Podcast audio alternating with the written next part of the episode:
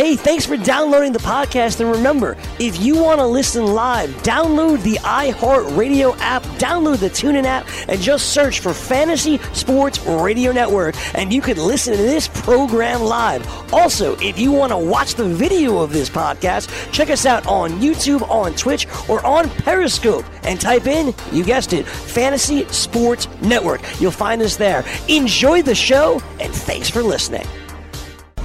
Fantasy Sports Radio Network. News update. In baseball, Rob Longley of the Toronto Sun reports that the MLBPA is keeping a close eye on the potential service time manipulation of third base prospect Vladimir Guerrero.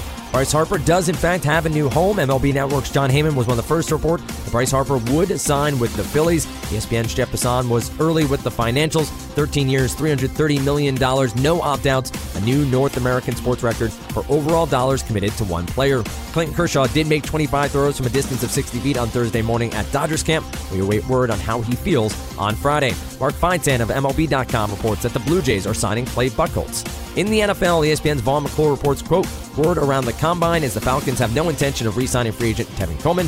Baltimore Ravens running back Alex Collins was arrested Friday morning after a car crash about a mile away from his team facility. I'm Dan Strafford, and this has been your Fantasy Sports Radio Network News Update. Stay tuned to the Fantasy Sports Radio Network for more updates at the top of every hour. It's college basketball season, and the Monmouth Park Sportsbook by William Hill is your best bet to watch and wager on all the games leading up to the big tournament. Watch every minute of action on our 75 foot HD video wall. Wager on props, parlays, over unders, and much more. Go to monmouthpark.com for news updates and handicapping. Excludes New Jersey college teams and college events taking place in New Jersey. If you or someone you know has a gambling problem and wants help, call 1 800 GAMBLER.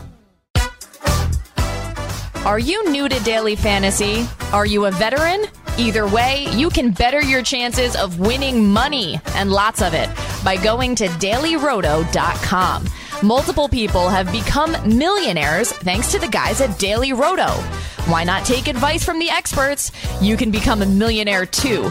Just go to dailyroto.com to rock daily fantasy sports.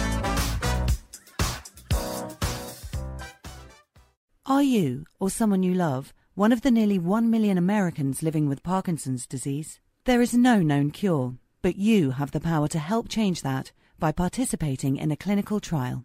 The Michael J. Fox Foundation will help get you started. Visit michaeljfox.org forward slash participant pack to download the new Parkinson's Trial Participant Pack. It's free and available right now. That's michaeljfox.org forward slash participant pack.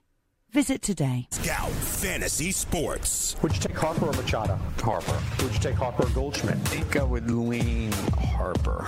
I take Harper over Sale. Me too. I take Harper over Altuve. Yeah, I've never been a huge Altuve fan. Right. So I think Harper is probably in that 11 to 15 range.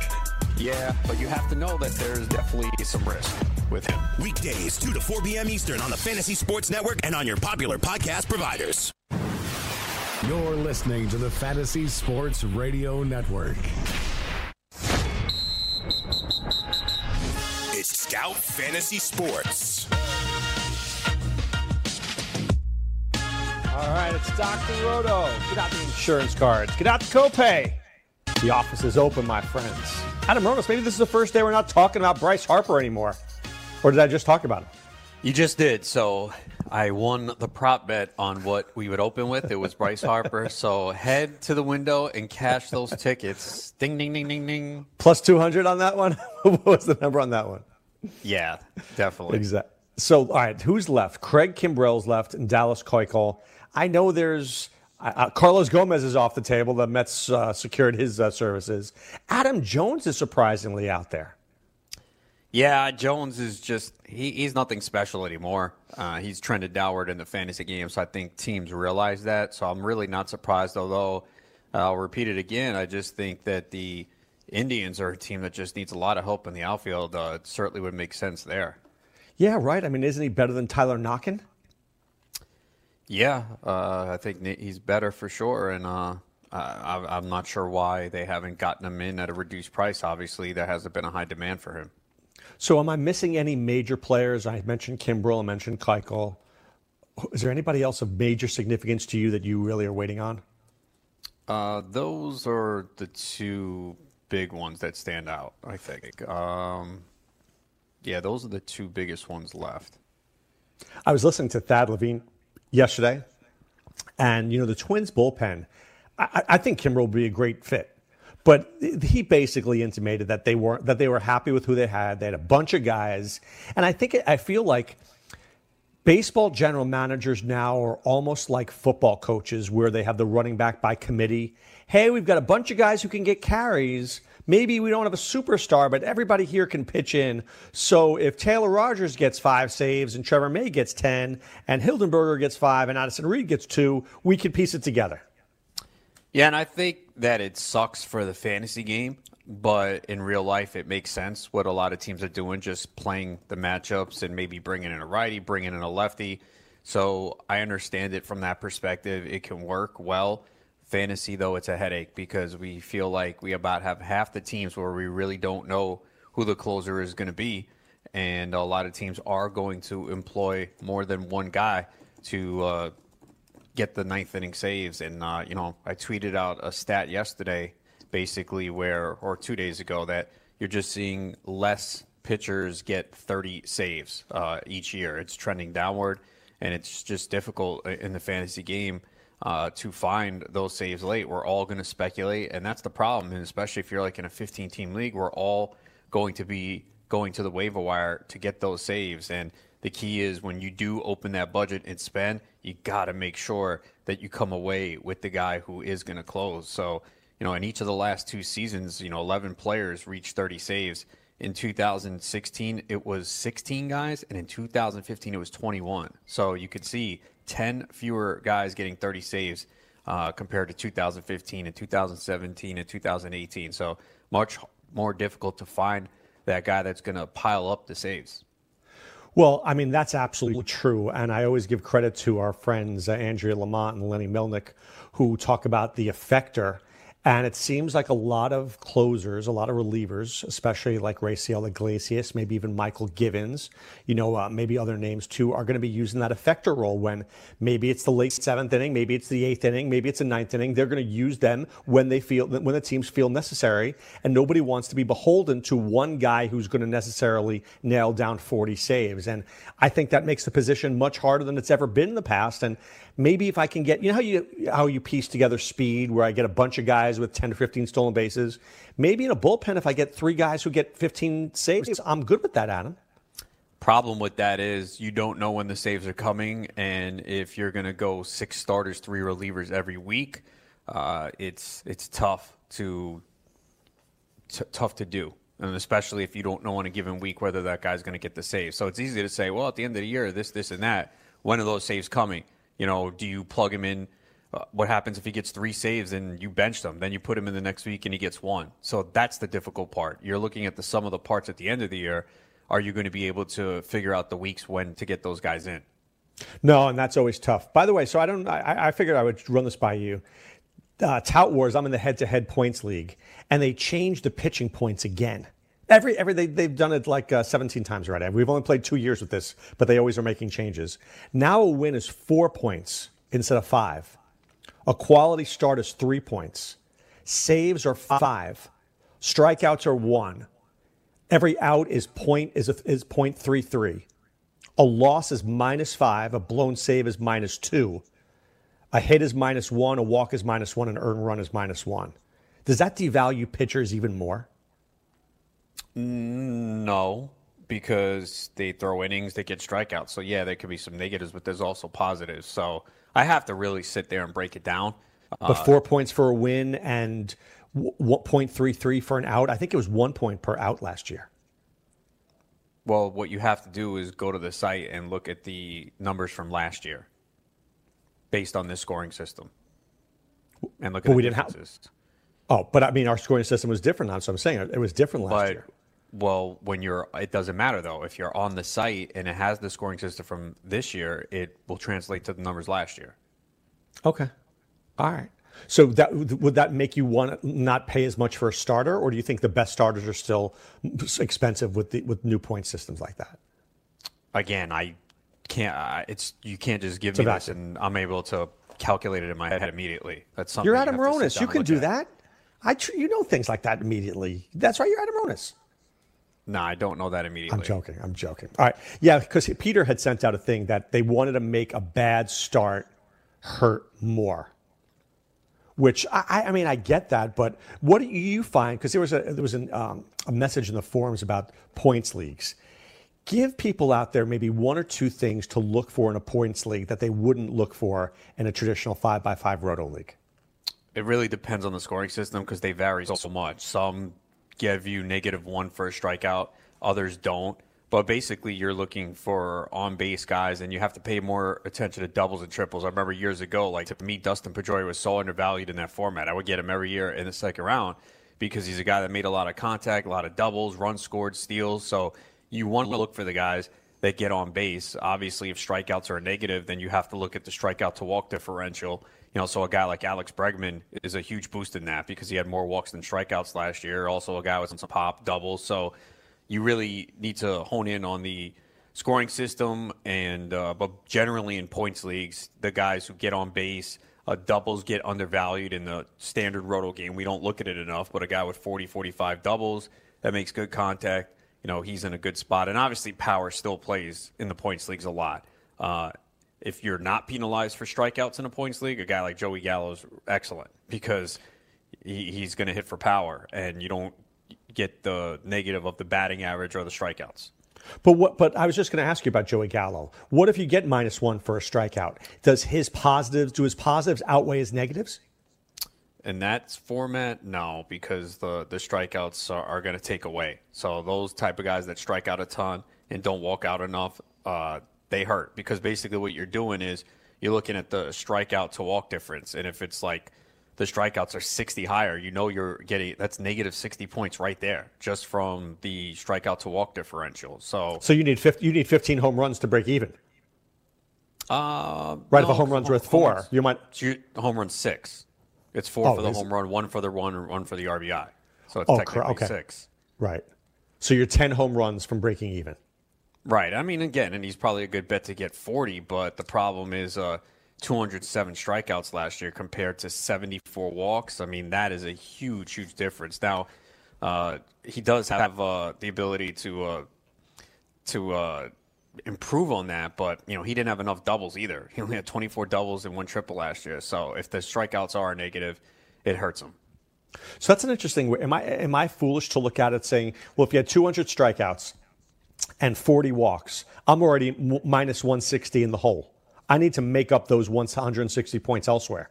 So if he only gets me 560 points, my net is 400, which devalues him. Yeah, and I think the best thing to do is always go back and even if your scoring system changes, just go back and it should have whatever site you're on, the scoring system from last year, even based on this season's stats. And then you can kind of take a look at the differential and gives you an idea uh, of a way to start. And, you know, you'll be surprised. You'll be like, wow, I can't believe this guy is this high, this guy is that low. Um, so that that's really what you need to do because there are players that really sub- see a substantial shift. All right, fair enough. I'll, I'll do that. Now, how many points leagues are you playing in? None right now. Really? Yeah. But I, but I I know I know you like the format in general. So w- are I you do. open to playing that again?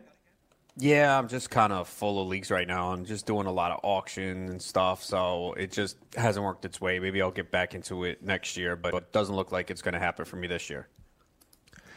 All right. When you're so, how are you doing in the? Um, let's get to the uh, beat Adam Ronis drafts. How many are you still doing at this time? Uh, one. And what round are we in? I think 13 or 14. So you're happy with? Let's hear your roster construction. What pick number were you? Um, I was uh, what was I in this one? Uh, I think eight or nine. So what's your what's your team? What's your roster construction? Uh, it's pretty good. I was actually going to go in depth on that in the next hour. All right. Well, then let's talk about my my team. We just started uh, my second Dr. Roto League, Ronis, and I was in the 12 spot. I haven't I haven't picked in the 12 spot before. What's your strategy for people? I think we all know what to do with the one. What do you do with the 12th spot if you're in a 12 team league? Uh, it's the same thing. I mean, you're going to have to reach on some players if you feel like that they're not going to make it back. It's an area too where you're probably not going to take a pitcher Some people will, but in a 12 team league, I don't even worry about it. I think though one of those top arms can make it back. I have seen it many times where two of those arms make it back. So you're generally in a position where you're probably taking two bats in that scenario, just because there's going to be much better bats on the board now. Maybe uh, a top arm drops if you're a Scherzer, Sale, Degrom. Uh, Scherzer's probably not dropping. Sale might because I think there are some people who are concerned with his injury. Degrom probably won't. So that's the decision you have to make if one of those arms drop. If they don't, you're probably going two bats in that spot. And that's what happened. So DeGrom went 10, Sale went 11. I wasn't taking Sale anyway. So I took Aaron Judge and Paul Goldschmidt at 12 13. Are we happy with that start? Yeah. Okay. Then in round, then all of a sudden, uh, let's see, Cole went toward the end, then Verlander, and then round three, all the pitchers went, as you would imagine. Kluber, Nola, Snell, Bauer, Severino, Carrasco, Syndergaard. At the three and four, because we're only in the fourth round, Adam, I took Kris Bryant with the last pick of the third round, and I took Walker Buehler in the fourth. We yeah, okay? Bryant what do you is, think? Yeah, go ahead. Bryant has been slipping in drafts. I think you might see him start to rise because – he did have a home run in the spring, and the biggest concern for him is that shoulder because before he got injured last year, uh, he was putting up numbers. He was pretty. He's pretty angry too. I think he feels like he has something to prove. Seeing some comments from him the other day, and he's certainly capable of having a blow up season. So I, like the price on him now. I do think that he will move up, and you might start to see him go early third round in 15 team leagues. Uh, Walker Buehler hasn't really thrown much this spring, but I think that's to be expected. We all know the Dodgers are going to be very cautious with his innings. They have designs on making a deep run in the postseason. They have a lot of pitching depth. I think everyone on that team is going to have a DL stint at some point on this year. This year, uh, we saw that last year. Uh, and with Buehler, you know, throwing 137 third innings in the regular season and then in the postseason and some in the minor leagues, they obviously don't want to see him have a big boost. So uh, I would project him to be about 160, 170 would be my guess, but I'd expect those innings to be really high quality. Let me let me ask you about Bryant for a second, because I agree. I think he's going to go in the mid third rounds as we get closer to uh, uh, the beginning of the season. I, like Bryant and I like his upside. I really like Rhys Hoskins, and I could have easily have taken them there, but I didn't want to go. I know this sounds ridiculous, but I didn't want to have two first basemen on my first three picks, and I also thought that third base is a very weak position. Am I overthinking at that early point, or in the first three rounds, you're just trying to take the best players on the board? Yeah, I'm taking the best players on the board, uh, even if it does happen to be the same position early on, just because I, I want the stats uh, if it's close, then you can go with the position. I don't think third baseman is that that bad this year. I was actually kind of going through my rankings today. I, I, there's a lot of third basemen I like, so I don't think that's a shallow position. I think first is more shallow than third. I think. So would you have taken so would you have taken Bryant or would you have taken Hoskins? Uh, that's close. I think I I think I might have. I might have Hoskins ranked a little higher. And the thing about Hoskins too is he has outfield eligibility now. He will be first base eligible because that's where he's going to play. And obviously, the signing of Harper is a boost for Hoskins. I mean, he is going to be in a position to drive in so many runs. Teams are afraid to pitch to Harper. He's going to get on base, whether they have McCutchen or Segura up top. Hoskins is in a position where I think he was going to get better anyway, and I already liked him. I took him in the Great Fantasy Baseball Invitational late third round, picking 12 uh, before the Harper news, and uh, this is just good for him. He just needs to increase the average just a little bit, but Hoskins is a guy that can hit 40 homers and drive in 110, 120 this year. Yeah, I, I do like him. I, I guess I, do I have buyer's remorse? I may have a little. I have some buyer's remorse. I like Hoskins too. I just see this guy as a really special player, and I, and I got to tell you, I have no problem if somebody took if I'm going to draft and somebody took him in the middle of round three, I, I wouldn't I wouldn't say anything. I'd be like, all right, good pick, good upside pick there. Yeah, I think that's uh, about the spot. I mean, he generally goes probably right around 40, but people react to the news, and you're going to see him move up just based on the Harper news alone. And I think he was going in the right spot anyway. I wouldn't upgrade him in a major way and move him up the board. Uh, again, it does help the entire Phillies lineup with Harper going there, but I think he was valued in the right spot already anyway. Right. No, I know it does for sure. All right. When we come back, Adam and I are going to begin our uh, previews, team previews. We're going to go to the Arizona Diamondbacks. Are there any Diamondbacks that you want? We'll let you know. We're Scout Fantasy Sports. I'm Dr. Roto. He's Adam Ronis. And we'll be back with you right after this.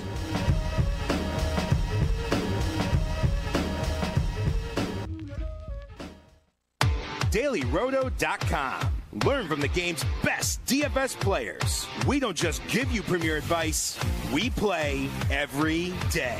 All major sports, all year round, we never stop. Industry leading DFS tools and custom projections. And now, the DailyRoto.com Optimizer. In minutes, build and optimize lineups for cash games and tourneys. Learn from the game's best DFS players. Join DailyRoto.com.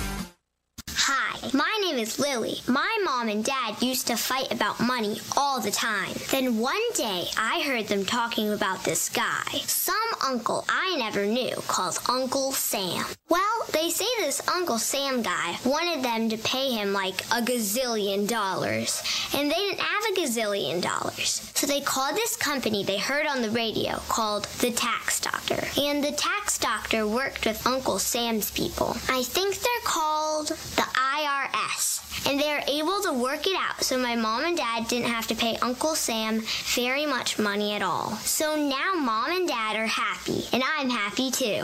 Thanks, Tax Doctor. If you owe $10,000 or more to the IRS or state, call now and pay less. 800 215 1727. 800 215 1727. That's 800 215 1727. Fantasy. Jacob DeGrom, I don't think, is risk free. Uh, this whole talk about how potentially shutting himself down or like limiting his own innings if he doesn't get a contract extension throughout the season, that's kind of scared me off a little bit as well. I just don't buy any of that. I think it's all posh. I think it's all posh. It's all like lever- leverage. And the thing is, I think when you're considering taking a starting pitcher in the first round, Greg, you need to consider all of these things. Weekdays, noon Eastern on FNTSY Radio and on your popular podcast providers.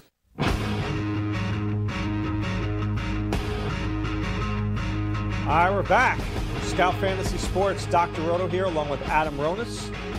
We're here for the next couple of hours. Ronis, my preseason pro picks are available today at scoutfantasysports.com. When are yours due? Next week. Oh, I changed the category. I don't know if you saw. There's no more comeback player of the year. It's the AL pitching bust and NL pitching bust. Okay. You good with that? Yes, I'm good with that. I have to admit, I had a couple of players who were on last year's list who I put back on this year's list.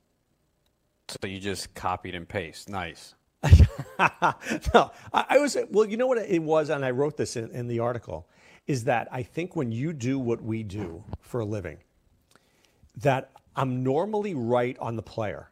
Not always, even though I'd like to think I'm always right. I'm normally right on the player, but I'm not necessarily right on the time. Right? I can tell you I like a guy, but I may he may not be good till 2020. Like I'll tell you, one of the guys I put in there was David Dahl. He was my guy last year, but I was a year off. This year, I don't think I'm going to be off. I think this guy's going to rake this year. So I, I, always think that that's one of the hardest parts. Maybe baseball is harder than football with that, but I find you know figuring out exactly when it's going to happen is not easy. Yeah, I think Dahl is easy to see that he's going to succeed. He's not a value in drafts. You know, some people might say he's going too high, but I think it's because people know the pedigree. They know he's in Coors Field, 24 years old, the opportunity to play every day. And we did see last year in September nine homers, 27 RBIs. So he does. He also has some speed, and it's really just health for him. You know, he's just had a lot of injuries in his young career already, including a ruptured spleen. So he's just kind of been unfortunate.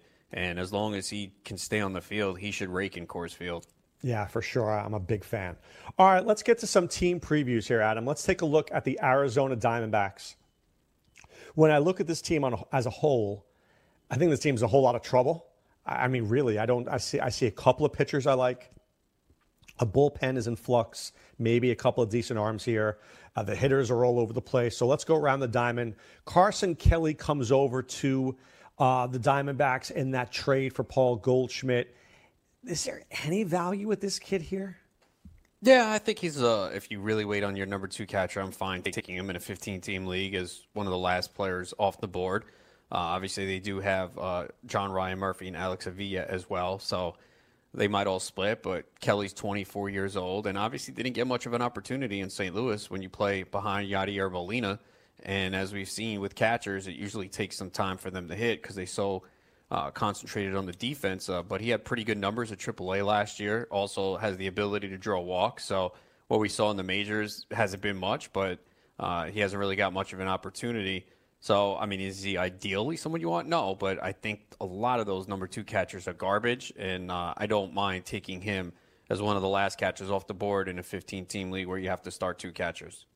At first base, you have Jake Lamb. Wilmer Flores may get some at bats against lefties. Christian Walker's there for depth. But Jake Lamb, I was very, very high on, on Jake Lamb, Ronis. I mean, he, he wrecks righties. I mean, to the tune of, the, I don't know, 30, 90 seems to be possible uh, playing a different position this year. But uh, I think he's a late round sleeper. Yeah, I think he's a value right now because uh, he had the injury last year, and that really hurt him and sapped some power. But uh, even with the humidor, I still think he can produce. And if he sits up against lefties, it might not be so bad. It won't hurt his averages much. But it was just two years ago that he had 30 homers, 105 RBIs. Now the lineup is vastly different. There's no Paul Goldschmidt. There's no more AJ Pollock. But I still think there's enough for him to produce. So uh, I prefer him as a corner infielder, but he is very cheap in drafts right now, and uh, don't mind having him on the roster. All right, Ketel Marte is going to move to the outfield, which should, I say, should open the spot for Wilmer Flores, maybe to be a starting second baseman. I like Wilmer Flores. He crushes lefties, Adam, and I love playing him in DFS. Can he sustain a full time role in the majors? Yeah, I think he can. I just think he never really got the full opportunity with the Mets. Uh, and he will be able to play here every day now. So I, I, do like the value on him where he's going. I think there's more power upside in this bat with a decent average. We know he doesn't run, but should have position versatility as well, especially if the Diamondbacks move him around a little bit. So I think he's a, a very good value late in drafts. I think a guy who's very underappreciated is Nick Ahmed. Um, I think there's more power there than we've seen. I think there may be even a smattering of stolen bases. The guy's never going to hit 270. I mean, but if he could just hit 250, I, I think there's some surprising skills there. Uh, to me, he's more of someone that you take in a draft Champions League late. I just don't see drafting him in a 30 round draft because uh, there's just nothing special about him. Uh, I don't I don't think the average is ever going to be there. He's a 229 career hitter, so just 15 homers and 60 RBIs is just not exciting for the middle infield position. All right, Eduardo Escobar plays a lot of different positions. Looks like he's going to play primarily at third base um, for for the Diamondbacks. I get nervous with guys like Escobar, Adam, who all of a sudden find their skill set late in life. So does that mean that they, they they found some fountain of youth, or they finally have an opportunity? Because this guy had done nothing for a bunch of years, and now within the last two years, he's been a relatively decent player. Yeah, I don't I don't look at it like that. We've seen a lot of players emerge late. It just takes them some time. Sometimes it's a comfort level. Maybe it's some type of adjustment they make hitting, launch angle, things off the field. But he's been a solid player now for two consecutive years. So he's cheap in drafts. He's got that versatility to play third and short. Uh, and I think he's a guy that, you know, can give you 25, 90 uh, with a decent average and probably going to hit two or three in the order. So uh, I think he's fine for fantasy this year. All right, speaking of fine, let's get to the outfield. I think David Peralta is more than fine. This guy really hits righties. And, you know, I know the Diamondbacks are not a sensational offensive team, but I think if you're playing in DFS against a righty and you can get Peralta in there with Lamb uh, and Escobar, you're already off to a good start. I like David Peralta a lot. Yeah, I think he's going to disappoint. Uh, I think you're paying for a career year. He's for you know 30 home runs. The kind of power came out of nowhere. Uh, the lineup definitely has downgraded now. Uh, it's really tough to duplicate what he did. He had a 29.2% fly ball rate. His home run to fly ball rate is 23.4%. That's for elite power hitters. I don't consider him an elite power hitter. He still puts the ball on the ground too much. 51% ground ball rate the hard hit rate definitely jumped up, but I think you're paying for last year's stats. If he goes back down to 21, 22 home runs, that's uh, not good enough for where he's being drafted, and you know, especially if the counting stats go down. I mean, in a career year, he had 87 RBIs. I don't see that happening again with this lineup. So uh, I think Peralta is uh, being overvalued right now. I'm a big fan of Ketel Marte. I mean, the guy qualifies at second. He qualifies at short. He's going to have a great chance to get be the starting center fielder. So he's going to qualify in the outfield in just a couple of short weeks. I think there's more speed there than we've seen. I think there's a better hitter lurking there, Adam. And I think he's going in like rounds 14, 15, 16. And I, have drafted him in a couple leagues, and I'm okay with that. Yeah, I've considered him. Uh, I was going to take him or considering him in round 15 of the Great Fantasy Baseball Invitational, but he went two picks before I can make my selection. So I do think this is a guy that improved in the second half last year. Uh, I would like to see the speed because we saw it in the minor leagues. Uh, so if they're aggressive and let him run, there's stolen base potential there, and my I think he's probably going to hit leadoff on this team. So maybe that'll help him run a little bit. He's eligible at second and short right now. Will play in the outfield, so uh, that position versatility helps, especially if you're in a National League only league because you can move him all around. So I do think there's some more ability here. He's still a young hitter. He's another guy too, though, that's got to elevate the ball a little bit more in order for the, some of that power to surface. But we did see a big jump in his hard hit rate last year. All right, last guy in the outfield is Steven Souza Jr. And I look at this guy as a value, Adam. And in 2017, this guy hit 30 home runs and 16 stolen bases. I know he's not going to be a great average hitter, but those, I mean, he strikes out a ton too. I get that. But look, 30 20, and you're getting him in like round 20 or 21. I think people tend to look at the recency bias, which we see in all across all fantasy sports. People have forgotten about Souza. He's not a bad player. Yeah, not in my great fantasy baseball invitational league. I was going to take him, uh, thought about it, and I said maybe he'll make it back to me next round. Nope, round 18. Frank Stampfl just took him, clown. Uh, but yeah, Souza is a guy that I had last year too uh, in the NFBC auction and burned me. But there is power and speed potential there. The average probably won't be great, but it is a guy that people have forgotten about. Where even if, hopefully you can get him around 21, 22 uh, in this draft, everyone is pushed up the draft board because everyone is sharp in this room. You know who is still not off the board in this? Clayton Carlos Kershaw. Mart- Carlos no. Martinez is still there in round 18. Jon Lester is still there in round 18. Guys all have the same mentality in this room. so in other drafts, you're like, oh, thanks, you took him off the board. Right. All these players that people don't like that are name value, they, they get taken off the board. Not in this draft, and it sucks because no one is getting pushed down. You have to push everyone up. So I thought Souza would make it one more round. I knew though I was like, okay, he I got to take the chance that he might. Who'd you not. take instead? Uh, Niko Goodrum. I don't think Souza did. Well, again, it's. Ah, I mean, I like Niko. Oh, that's true. Okay, fair enough. It's, All right, let's he's get... got second and first base eligibility. By the way, uh, push Byron Buxton up your draft board. He just homered again. Yeah, I mentioned that in my preseason pro picks. By the way, Ronis, I think by the time field. we draft, he's going to be the first round. He's going to be a first round pick by the time we uh, draft. I think All right. go ahead of Trout. Yeah, exactly. Buxton one, Trout two. All right, let's get to the starting staff here. So the staff as a whole looks like Greinke, Robbie Ray, Zack Godley, Luke Weaver, and some random dude, maybe Merrill Kelly. Let's start out. I know you're not a Robbie Ray guy. I mean, I do respect the strikeouts. I don't know. I think the only value for me here is Luke Weaver because I think I can get him in like round 27. I don't like Zack Godley. I do like Greinke a little bit, and I know the guys at Baseball HQ have him as like one of the top 10 pitchers. I don't know. Nobody's standing out for me here. Yeah, it's not a, an exciting staff. Uh, I think Merrill Kelly is someone to look at late. Luke Weaver is just so cheap. You know, I I didn't expect him to be that good last year, and he was clearly overdrafted in a lot of leagues. Just a major disappointment, but going to a, a new environment might help him. Uh, Zack Godley was dreadful last year.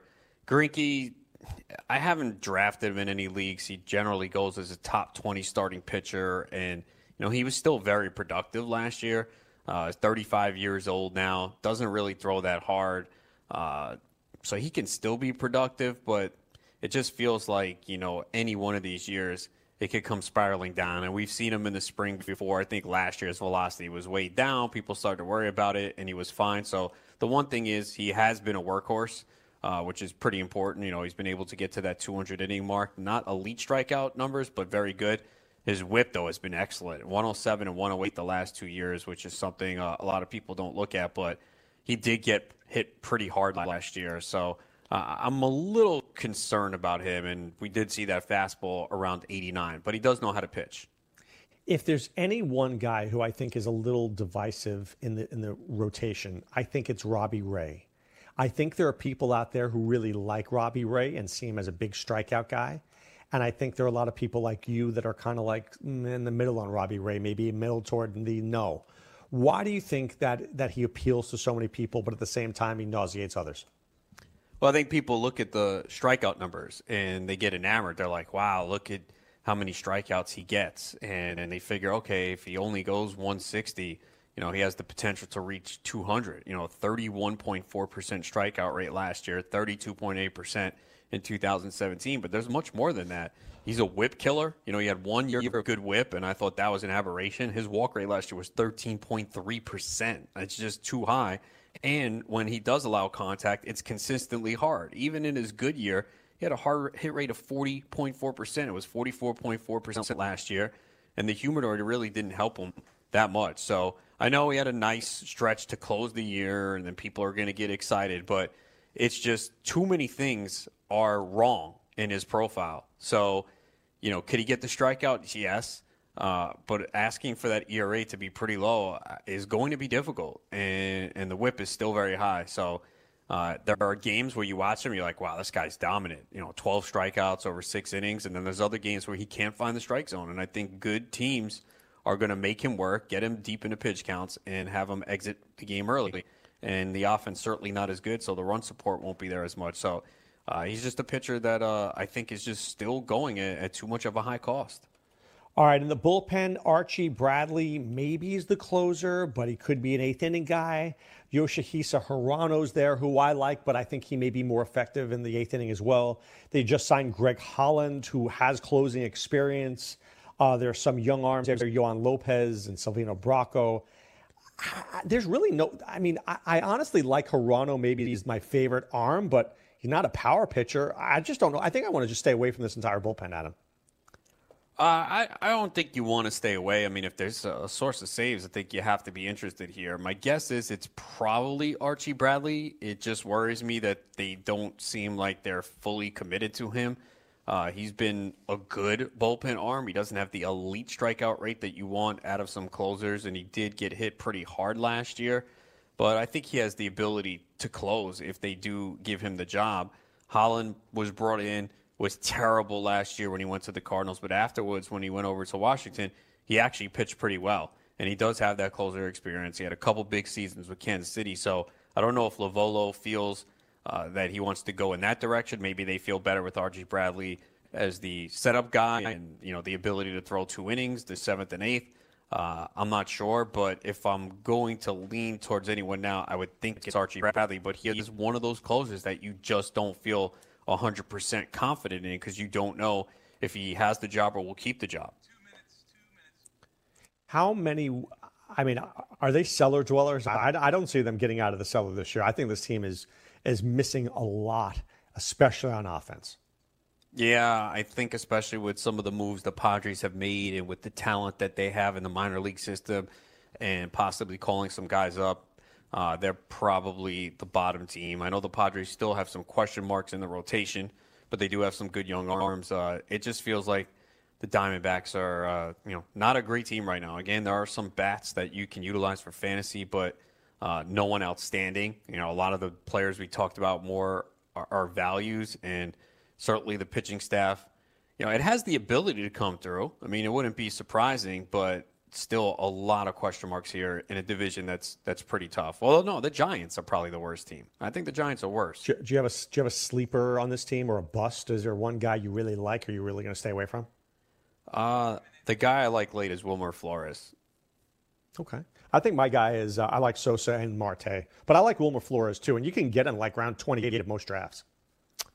Um, again, not in this invitational. Uh, he went He was a first. six, He was a first round pick. round 16, man. I was like, oh my god, I get, it's like anyone you think of you getting late, you're not. You just got to push them up if you really want them. It's insane. I don't think we can compare anybody to this to this league of yours, Adam.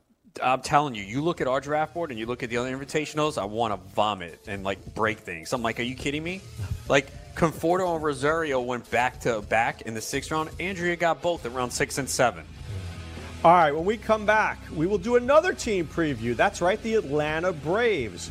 Are the Braves going to be good? Who are the sleepers? Who are the busts? Ronis and I go through it. That's what we do. We're Scout Fantasy Sports, and we're back right after this.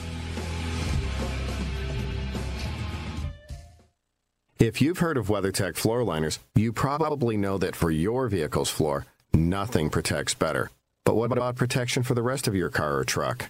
I'm David MacNeil, founder of WeatherTech. Besides our floor liners, we design, engineer, and manufacture a wide range of automotive accessories right here in America.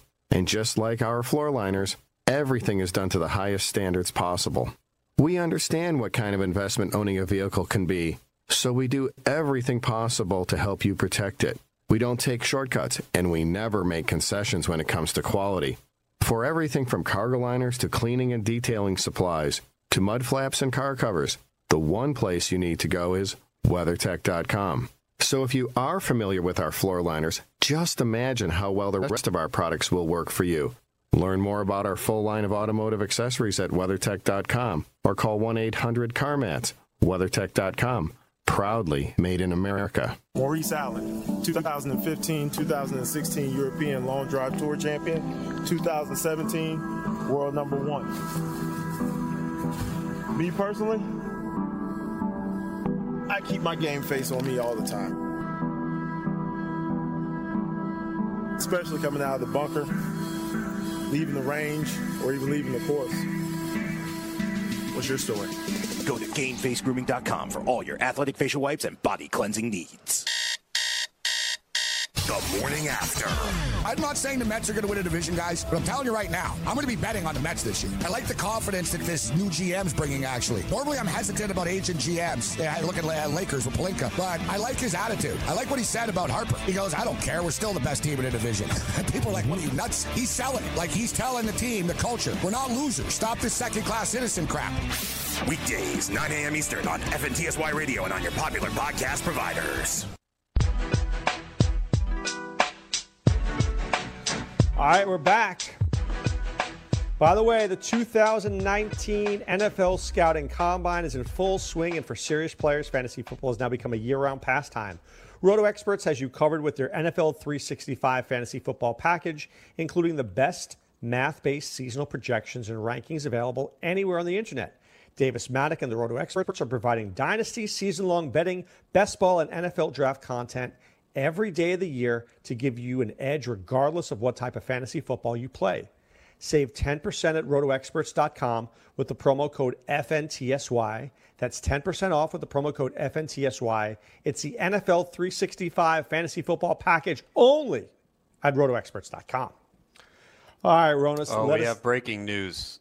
Dun, dun, dun, Salvador Perez is sidelined with an elbow injury. He's going to get a second opinion next week. Yeesh. Drop him down your boards, Ronis. Buxton up, Perez down. Yeah, Perez, and that that's a real hit for the catcher position because he was one of the more reliable ones that was going in the top seven that you know had big power. So uh, the catching position takes another hit. All right, let's take a quick phone call. Niffin in Jackson, New Jersey. What's up, Niffin? How are you? What's up, Niffin? Niffin, did he fall asleep? Feel free to ask your question at any time. He's the strong silent type, Ronis. All right, Niffin, when you're ready, you just pipe in, okay? But until then, we're going to go and we're going to talk about the Atlanta Braves and do their team here. Catching, they bring in Brian McCann, Ronis, to compete with Tyler Flowers. Do we like either of these guys there? I look at them as both like, eh, you know, maybe 12 to 14 home runs, maybe 50 RBIs. If that's about it. Yeah, I mean it's generally going to be a platoon, so you know you're going to get less at bats. Not that your catch, uh, catcher, most of them are not giving you 450 50 anyway. So, uh, you know, Flowers was good in a platoon. McCann, uh, I don't know how much he has left. Uh, he's not a bad hitter, 35 years old. So, Hood at the bottom of the order, it, it is a pretty good lineup. Uh, really not enthralled with either, uh, and just haven't haven't wound up taking any of them. All right, at first base, you know, I'm waiting for this guy to win the NFL MV- NL MVP, Freddie Freeman. Just a fantastic hitter, Ronis. He's a solid second round pick. If you get him in the third round, good for you. I'm just a big Freeman fan. Yeah, Freeman is one of the elite hitters in baseball. Uh, he's going in the second round of most drafts, usually the middle of the second round. I don't know what happened to the power last year. I'm a little surprised. You know, I thought uh, left-handed power in that home park in Atlanta would play, but Freeman's 29 years old, and uh, I don't think people realize this uh, that he had more stolen bases than Paul Goldschmidt last year. And a lot of people like, oh, I like Goldschmidt. He provides steals. Freddie Freeman at 10. He had eight the year before. Again, not a lot, but I will repeat it. You know, to get seven, eight, nine out of your first base position is pretty big. Uh, he's 94 runs, 98 ribbies last year, 309 average. That's the thing, too. Three straight years of at least 300, a career 293 hitter. So he gives you a very high floor and batting average, which is important. He has not reached 30 home runs in each of the last two years. I think he was obviously going to get there in 2017 when he got injured. He that was the year he was he was uh, going to have a, a, ridiculous season, even though almost everyone in baseball did. But he only played in 117 games and had 28-71. It would have been great to see how he finished, but he played in every game last season, and the 23 home runs is just it's just low, and um, the fly ball rate has d- uh, declined the last two years.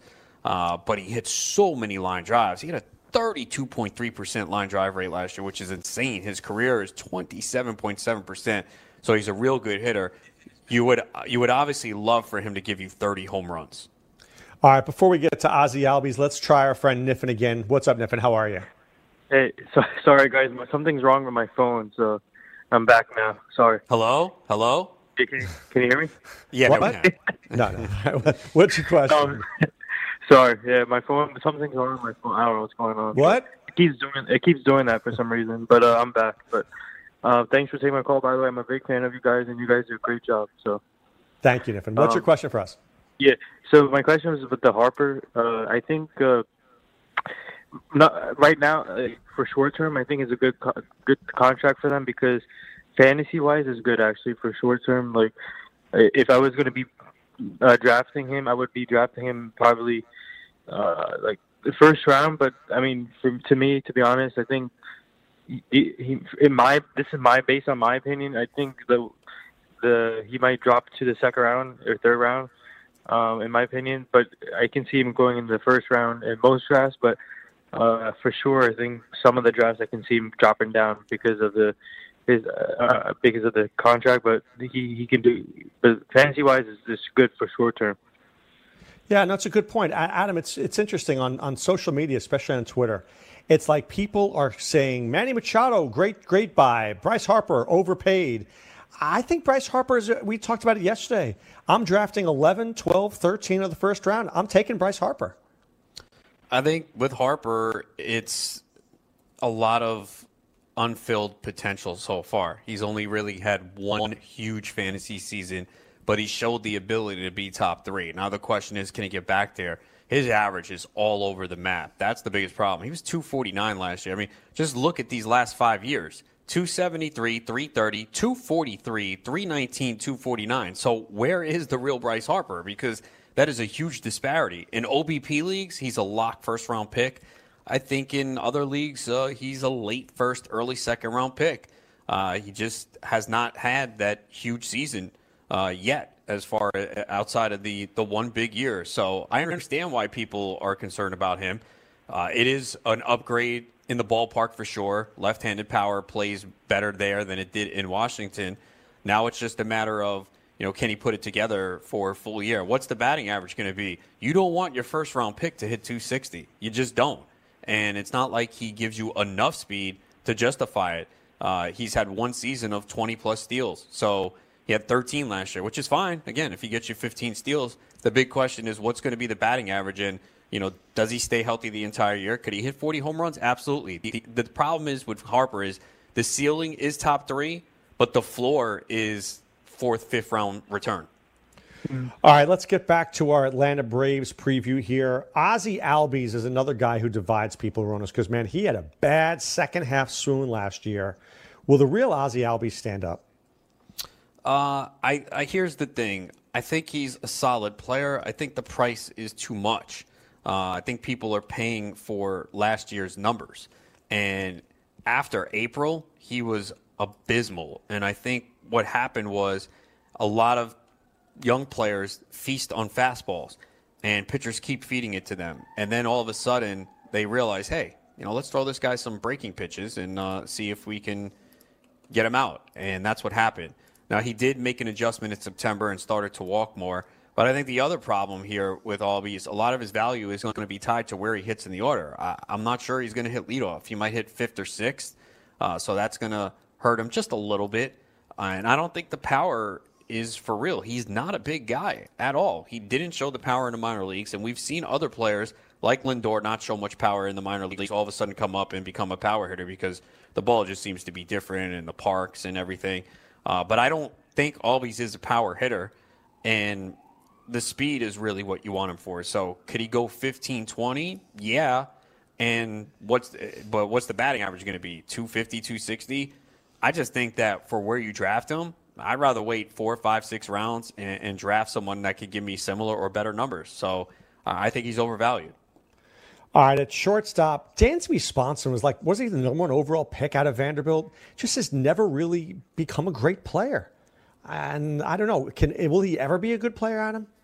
Well, I think I saw something today that he was scratched with some wrist soreness, wrist. which is yeah. not a good sign. So, yeah. yeah, he's not someone that has kind of landed on my board. I know we saw him have a, a brief hot streak last year. People got excited, but, uh, you know, he did have 14 homers, 10 steals in 136 games but had that injury, which affected his numbers. So, uh, not someone that's on my radar right now.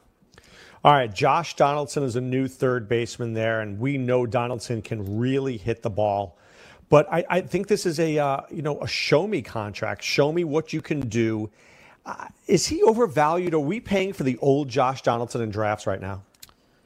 I don't want to say he's overvalued because he generally goes in the seventh, eighth round. I just haven't found myself taking him yet. I mean, you can clearly see him, if he can stay healthy, being uh, a top hitter. I mean, it was just two years ago that he had mo- a monster season. But, you know, he's older. This calf lingered a lot of the year. I know in Cleveland he showed a little something.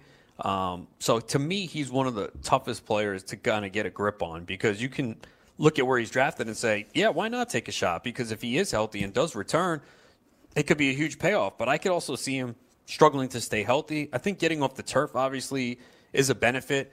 And, you know, especially if they hit Acuna leadoff, to be between Acuna and Freeman is a good spot. Uh, so would I be surprised if Donaldson came out and hit 30 home runs? No.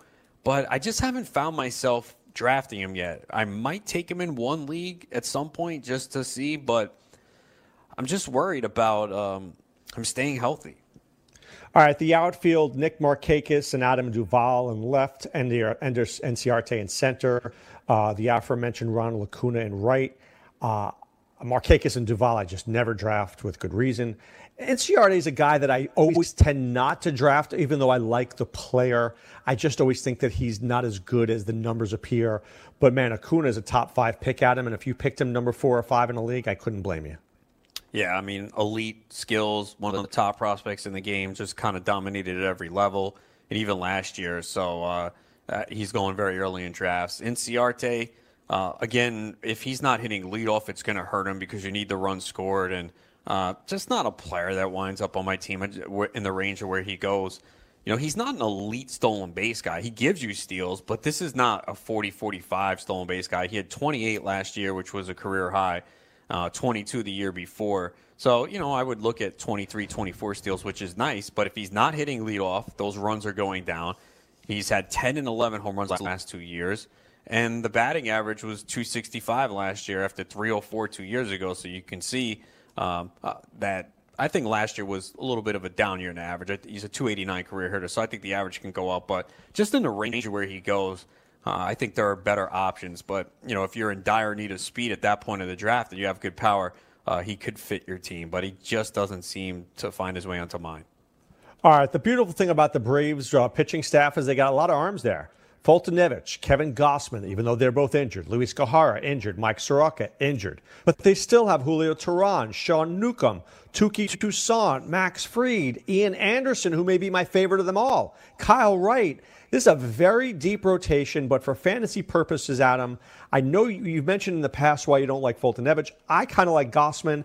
I think Touki Toussaint is interesting as maybe like a, uh, a, a, a six starter at the very, you know, round 25 in your draft. I think there's some value there. This is going to be a good team. I don't know. I, I don't know if they're going to be a good team. Uh, I, I'm surprised that everyone had them near the top. I don't see it. Again, I think everyone is sleeping on Washington. I don't know why. This team is still good. I know they lost Bryce Harper, but they have Soto out there and Robles, Scherzer, Corbin, and Strasburg is better than this staff. They have good young arms, but a lot of them are injured right now. I think this team's in a little bit of trouble. Uh, I think they have a good future, but I think this year uh, they might be the fourth best team in the NL East right now, especially with some of these question marks. I mean, Foltynewicz says he's fine, and he. Are you saying pitch. the Mets are better than this team? Yeah. Oh, Mets have a better pitching staff than the Braves right now. No, the Mets have a better pitching staff than the Braves. That's true. That's true. I'll give you that. All right, let's take a look at the Braves bullpen. AJ Minter leaves today with shoulder discomfort. I, he's my favorite arm in the bullpen. Arodys Vizcaino, I guess, is a good arm. I, I, I, may like him more now that Minter's injured, but I don't really like him. And they've got a lot of guys in that bullpen. Uh, Sabathia, Winkler, Biddle, uh, O'Day, Venters, just a bunch of names. Nobody really standing out to me unless I'm, I'm missing something. Yeah, I mean, Minter and Vizcaino, both good arms. Uh, I don't know where they were headed. Vizcaino had a little issue last year with injuries and uh, walked uh, too many guys, so uh, that's something to keep an eye on. Minter left with the shoulder tightness today, so that's the problem. We're seeing a lot of these guys on the pitching staff have some issues right now. Gausman with the shoulder, Gohara, uh, Soroka. So there's a lot of questions here. And again, it might not turn out to be anything.